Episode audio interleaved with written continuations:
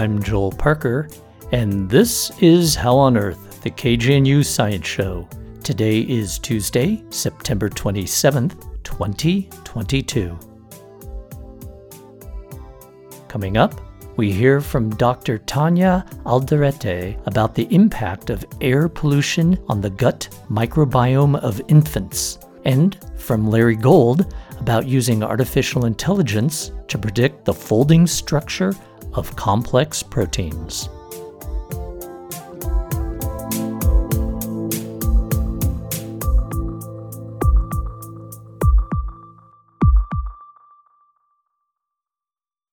The Environmental Protection Agency recently downgraded the air quality in the Denver metro and Northern Front Range area to severe non attainment for ground level ozone. In this first feature, KGNU's Shannon Young talks with an author of a recent study about the health impacts of air pollution. The effects of poor air quality on respiratory health are well documented, but how particulate matter interacts with other organs of the body is less known. Joining me now is Tanya Alderete, Assistant Professor of Integrative Physiology at CU Boulder. She's helped to document how inhaled pollutants can affect the gut microbiome in various age groups, most recently in babies. Tanya Alderete, thank you for joining me today. Yeah, thank you so much for having me. Before we get into the details of your latest study, let's start with the basics. What is the gut microbiome and what role does it play in human health? Yeah, so the gut microbiome is a community of bacteria and well, we have bacteria living everywhere in our body, but the gut is a place where we have large amounts of bacteria. And these bacteria living in our gut play important functions that help aid in our own health. So bacteria can help with our immune system development, help control inflammation or contribute to increased inflammation. And it's been linked with many health outcomes like obesity, type 2 diabetes, neurodevelopment. So we're just beginning to understand the role that the gut microbiome plays in human health. Now, how does air pollution affect the gut microbiome? Air pollution, we can inhale air pollution, particulate matter that's in our environment. And these, this particulate matter can reach our gut through inhalation and diffusion from our lungs, where then once in the gut, it can impact gut bacterial communities, which is what we hypothesize is happening. So it might, for example, disrupt some bacterial communities, making it less of a hospital environment for them to live in, or it might actually make it a better environment for certain bacteria to grow. So this is an area we're just beginning to understand. I was wondering about that because to me, this was completely new. Uh, just how recent are the studies linking air quality to the the bacteria in your gut and how advanced is it? So there's been some epidemiological work early on, probably around 2017, 2016, I around that time, where they were linking just associational studies with increased air pollution exposure being linked with flare-ups of intestinal bowel disease or Crohn's disease. And so this is what really got me interested for the for the potential role that inhaled pollutants might have on our gut. And so following these studies, I conducted a small pilot study that looked at around 50 young adults from Southern California and just asked the question is there any association between the air pollution that these young adults were exposed to and the bacteria that we saw in their gut? And so we found that near roadway air pollution exposure was associated with specific bacterial taxa that have been linked with obesity and type 2 diabetes. So, to my knowledge, that was the first study specifically looking at air pollution and gut bacteria. Since then, there have been a few other studies looking at air pollution and the gut microbiome. And one study has found that bacteria in the gut may mediate the associations between air pollution and risk factors for type 2 diabetes, which was really interesting. And then since this time, we followed up our original work in that small sample and we used better sequencing methods to be able to look at the bacteria living in the gut in a little bit more detail down to the species level. And we again found that ambient air pollution exposure was associated with gut bacteria in these young adults. These were also in Southern California, once again. And then, given these findings, I, I understanding how important the gut microbiome is and early development, where the gut microbiome is rapidly developing within the first two two to three years of life I wanted to know whether we saw these associations even sooner than what we were seeing in young adults. And that's why we conducted this study where we looked at six months of age. So let's get a bit more into the study uh, on babies, right? You mentioned you had already established a, a, certain degree of connection in young adults in that same area. And now this recent study looks at babies. These babies were from a study group of healthy mothers who had agreed to breastfeed their babies for at least three months. Were you surprised by the conclusions given the combination of seemingly favorable conditions? Well, I will. I'll just make a couple points of clarification. So the the women that were recruited into this study were otherwise healthy, but they did have a range of body mass index. So some had overweight and some had obesity. Um, so we had a, a range of pre-pregnancy body mass index in this cohort, and they indicated an intention to breastfeed for an extended period of time, which is why we recruited them into the cohort. Now, this their particular characteristics didn't make me any more or less surprised regarding the associations that we observed in their babies at six months of age.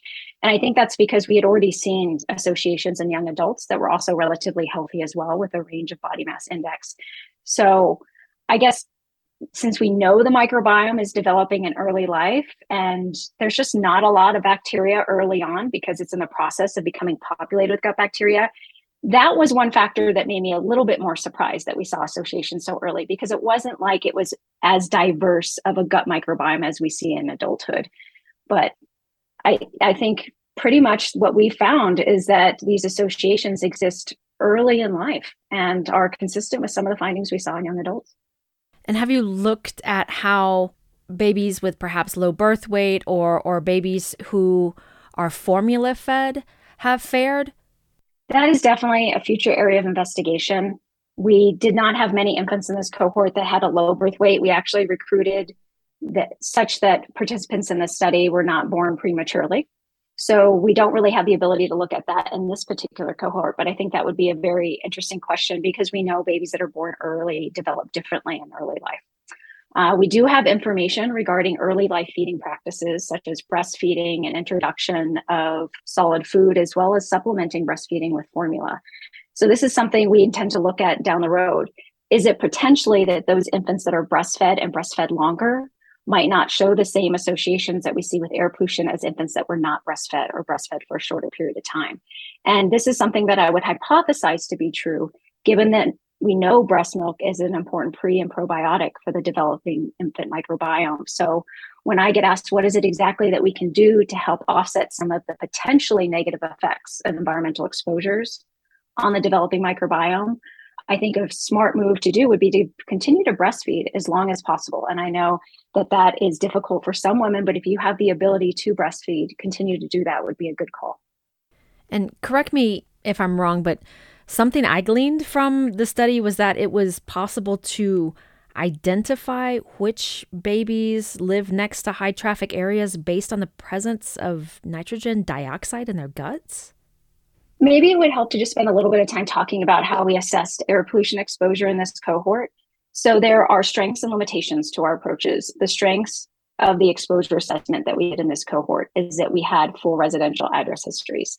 So that meant if a child were to have moved with their parents in the first six months of life, we accounted for that. If they moved to a different region, because we know as you move to different parts of just the same city, you might get different exposures. So we accounted for that and we used their residential address histories to estimate their exposure at their home address. So that's a strength. But at the same time, this method has a limitation which is that we don't have an actual accurate estimate of what that in, individual is exposed to at all times of the day. So, for example, if the infant left the home and went to some kind of daycare facility in early life, we would have missed that or stayed with another family member. We may have not captured that. Or sources of indoor air pollution exposure, which we know can be cooking indoors or cleaning products, for example. So we were able to assess their exposure based on these estimates in the first six months of life. And you mentioned NO2. So some of the estimates that we're able to gather from their addresses included exposure to particulate matter, as well as nitrogen dioxide. And nitrogen dioxide is a marker largely of traffic emissions in Southern California. So with these exposure estimates, we could we did have their exact location as to where they lived, but we didn't classify them as living close or far from a busy roadway at this stage. We just used these exposure estimates at their home address. That being said, the closer you might live to a busy roadway would result in a larger exposure estimate at your residence. How common is the knowledge, for example, in medical schools, of this link? Like to look, for example, at how close families with health problems live to freeways?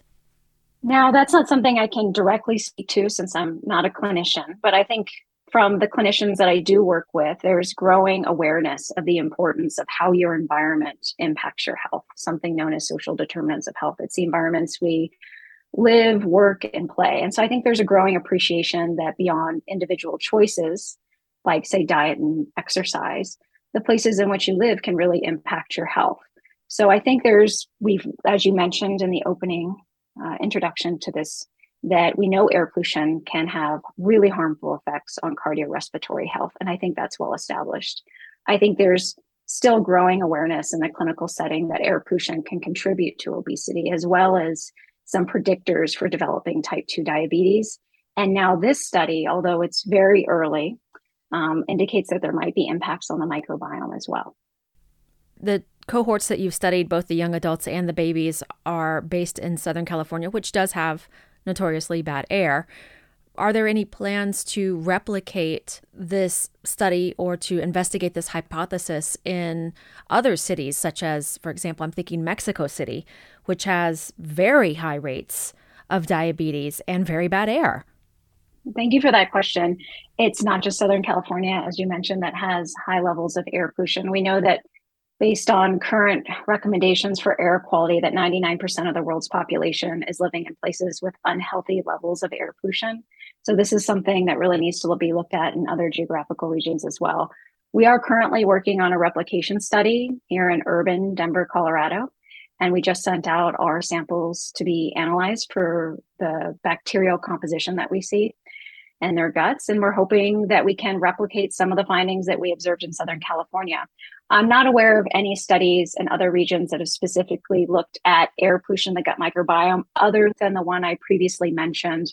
And I believe that study was in China. But as far as Mexico City, I do know there's been studies linking increased air pollution exposure in children with some neurodevelopmental outcomes. So it'd be really interesting to know whether the gut microbiome is playing a role in those observed relationships as well.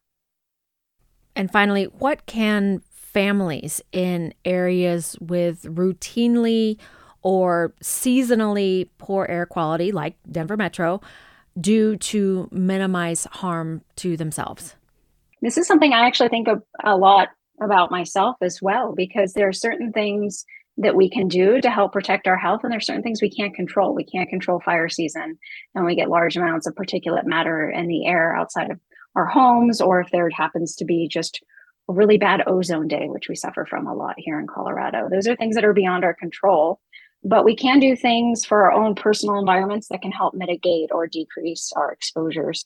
And that can be simple things like looking at the air quality index before you go outside to exercise. So you try to pick times of the day also around, let's say, commuter traffic where you might get lower exposures. I think with COVID, we've all come to appreciate the importance of indoor air quality as well. So, purchasing low cost air filtration systems for your home that you can place in your room while you're sleeping at night could be a great way to also decrease exposures. And then there's things just like opening your windows if you're going to be cooking, avoiding secondhand smoke exposure. All these are complex mixtures of inhaled pollutants that we know can have harmful effects on our health. Tanya Alderete, is there anything else that you would like the listeners to know? Yeah, I would like to say that this study looked at environmental exposures such as air pollution, and we think that these can play an important role in infant health. And results from this study suggest that that's possibly through impacts on the developing gut microbiome. But of course, more research is warranted. This is its first study of its kind. And I think overall, this study adds to the growing body of literature that air pollution exposure, even during infancy, may alter the gut microbiome, which we think has important implications for growth and development. And that's currently an area of investigation for our research. Tanya Alderete is assistant professor of integrative physiology at CU Boulder and a leading researcher on the connection between air quality and the gut microbiome. Thank you so much for joining me today. Thank you so much for having me. Thanks to Shannon Young for that report. Dr. Alderete is a co author on the paper Postnatal exposure to ambient air pollutants is associated with the composition of the infant gut microbiota at six months of age. That paper was recently published in the journal Gut Microbes. You are listening to How on Earth? The KGNU Science Show. I'm Joel Parker. One of the many mysteries about life is how a basically straight strand of 400 or so amino acids gets folded into intricate shapes inside our cells shapes that let protein carry energy in the body or communicate with other molecules, fight invaders, and do this with folded shapes as different as a statue of Michelangelo is different from a bird, a boat, or the branches of a tree. We have a glimmer more about the mystery of how proteins get their proper shape thanks to a company called AlphaFold that is part of Google's artificial intelligence consortium known as DeepMind. Last week, Two game theory scientists with AlphaFold received one of the most lucrative, prestigious science prizes in the world a $3 million breakthrough prize for innovation. AlphaFold has won acclaim for predicting the complicated origami and spaghetti bowl type foldings that proteins in our bodies take on to help our cells help us do and be alive. Insights gleaned from AlphaFold may lead to faster drug discoveries and possibly also a deeper understanding of things like diet and sleep. To learn more about AlphaFold, How on Earth's Shelley Schlender spoke with Boulder scientist and entrepreneur Larry Gold. They begin their conversation about protein folding with Levinthal's paradox. Levinthal was a physicist, and 50 years ago, he pointed out that our trillions of tiny human cells, each one can properly fold a protein in about a minute. But the process has so many steps. For a person to carry out all the checks and double checks to properly fold the same protein would take years. Billions of years. Here's Boulder's Larry Gold talking to Shelley about AlphaFold and Levinthal's paradox. We know how long that takes a protein to fold. It takes less than a minute. And when he, as a physicist, computed with reasonable numbers the time it would take to fold if you had to make contact, come apart, make contact, come apart, it was the age of the universe. Okay, so you're saying that for a protein to go from being basically a rib in a straight line to being something that's intricately folded so it can do all of its many and, tasks and properly. And properly folded. Takes just a minute for a cell to be doing this. Mm-hmm. but if you look at how many places it has to touch and go back and fold and touch and fold it would take more than 5 billion years or 10 billion years or 14 billion years they're all the same. Big numbers. One minute in real life versus 5 billion years is how long it would take to fold one protein. And, and that's right. And he considered that to be a paradox, and he was right. So DeepMind solved it, and I'll tell you a little bit more because it's incredibly important. Google bought them several years ago. So I want to use my hands to tell you where they're going. Your hands. these are my hands. Okay, I can. We're going to describe your hands yeah. as you tell this. Then. So you have this long linear ribbon that 400 things, and it has to fold up. And they've had a contest going on for a long time that anybody could enter. Computer scientists, biochemists, everybody entered it. And they all did bad jobs. And the way they would do it is they would get a raw sequence and they'd fold it. And, you know, they'd say, here it is here's the folding structure, three dimensions from a long tape. And, and, then you would get to see how you did. And nobody did very well. DeepMind took that problem on as a Google company and solved it. It's so clever. You can't they couldn't solve the problem the 5 billion years or the 10 billion year problem. Did they just find a Harry Potter magic wand? Uh, yeah, I don't. I, I never read or watched any Harry Potter movies, but they did it in a way that people have been trying to do for a long time and failed. And then, as a company, a commercial company, they then made in their computers. They folded all the proteins that matter for science, all 20,000 human proteins, all 20,000 mouse proteins, because that's an experimental organism we care about, all 20,000 nematode proteins, another experimental model, flies, yeast, and bacteria. This would hint that it might make it easier for scientists to go back through all the folds and see what happens when a cell is healthy, what happens when it's sick, where are the kinks in the folds. Yes, and more. So, yes, but more, and more, not but more, and more.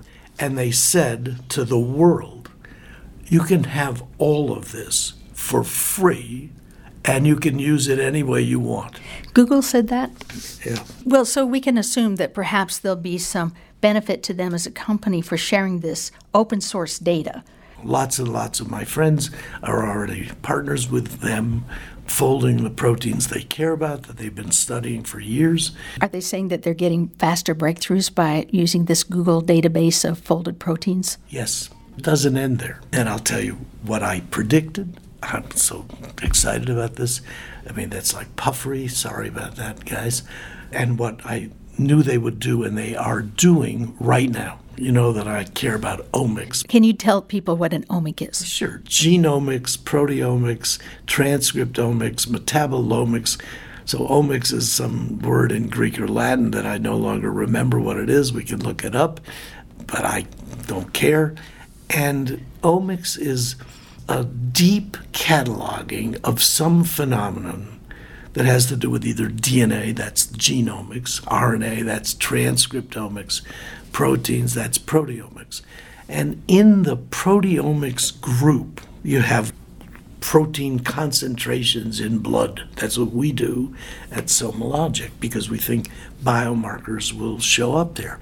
A very interesting field that I know very, very well is something called interactomics, where a protein is in a cell and you wonder, huh, does that protein in its folded structure ever talk to another protein by making contact with that other protein? With that interactomics, is that right? Or the interactome. Interactome, is that basically questions such as how does our brain send signals to cells about how to take in energy. It's uh, smaller than that. Or how does a piece of energy or food coming to a cell, how does the transporter send a signal that says, so it's okay, make, take me, this in? Let me make it simpler. Red cells carry oxygen from place to place in your body.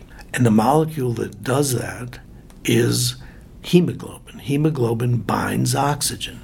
Huh.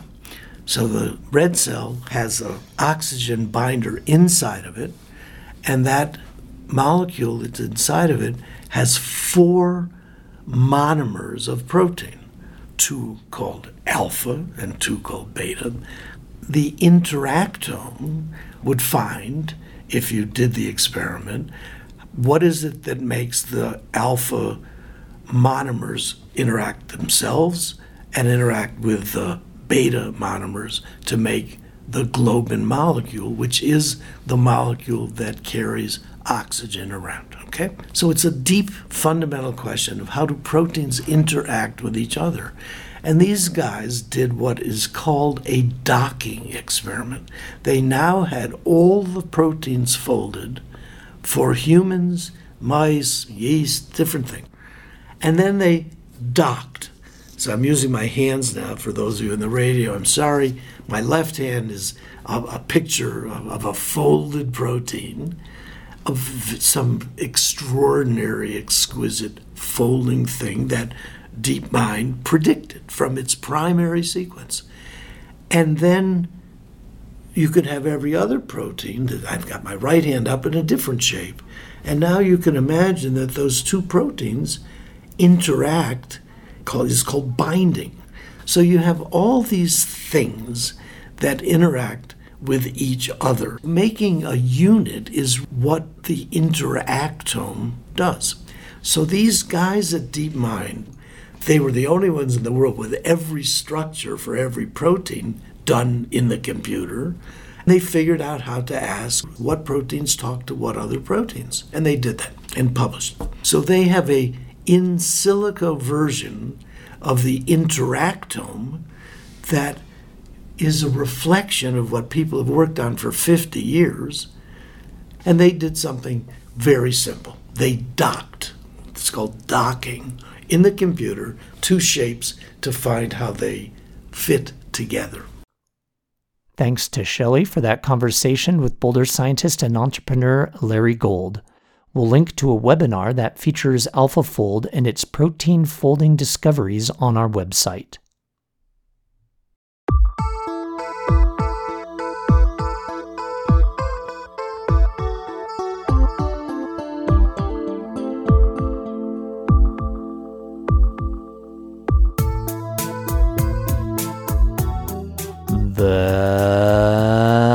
That's all for this edition of How on Earth. Our executive producer is Beth Bennett. This week's show was produced by yours truly, Joel Parker. Additional contributions by Shannon Young and Shelley Schlender. Our theme music was written and produced by Josh Cutler. Additional music from Jacob Collier.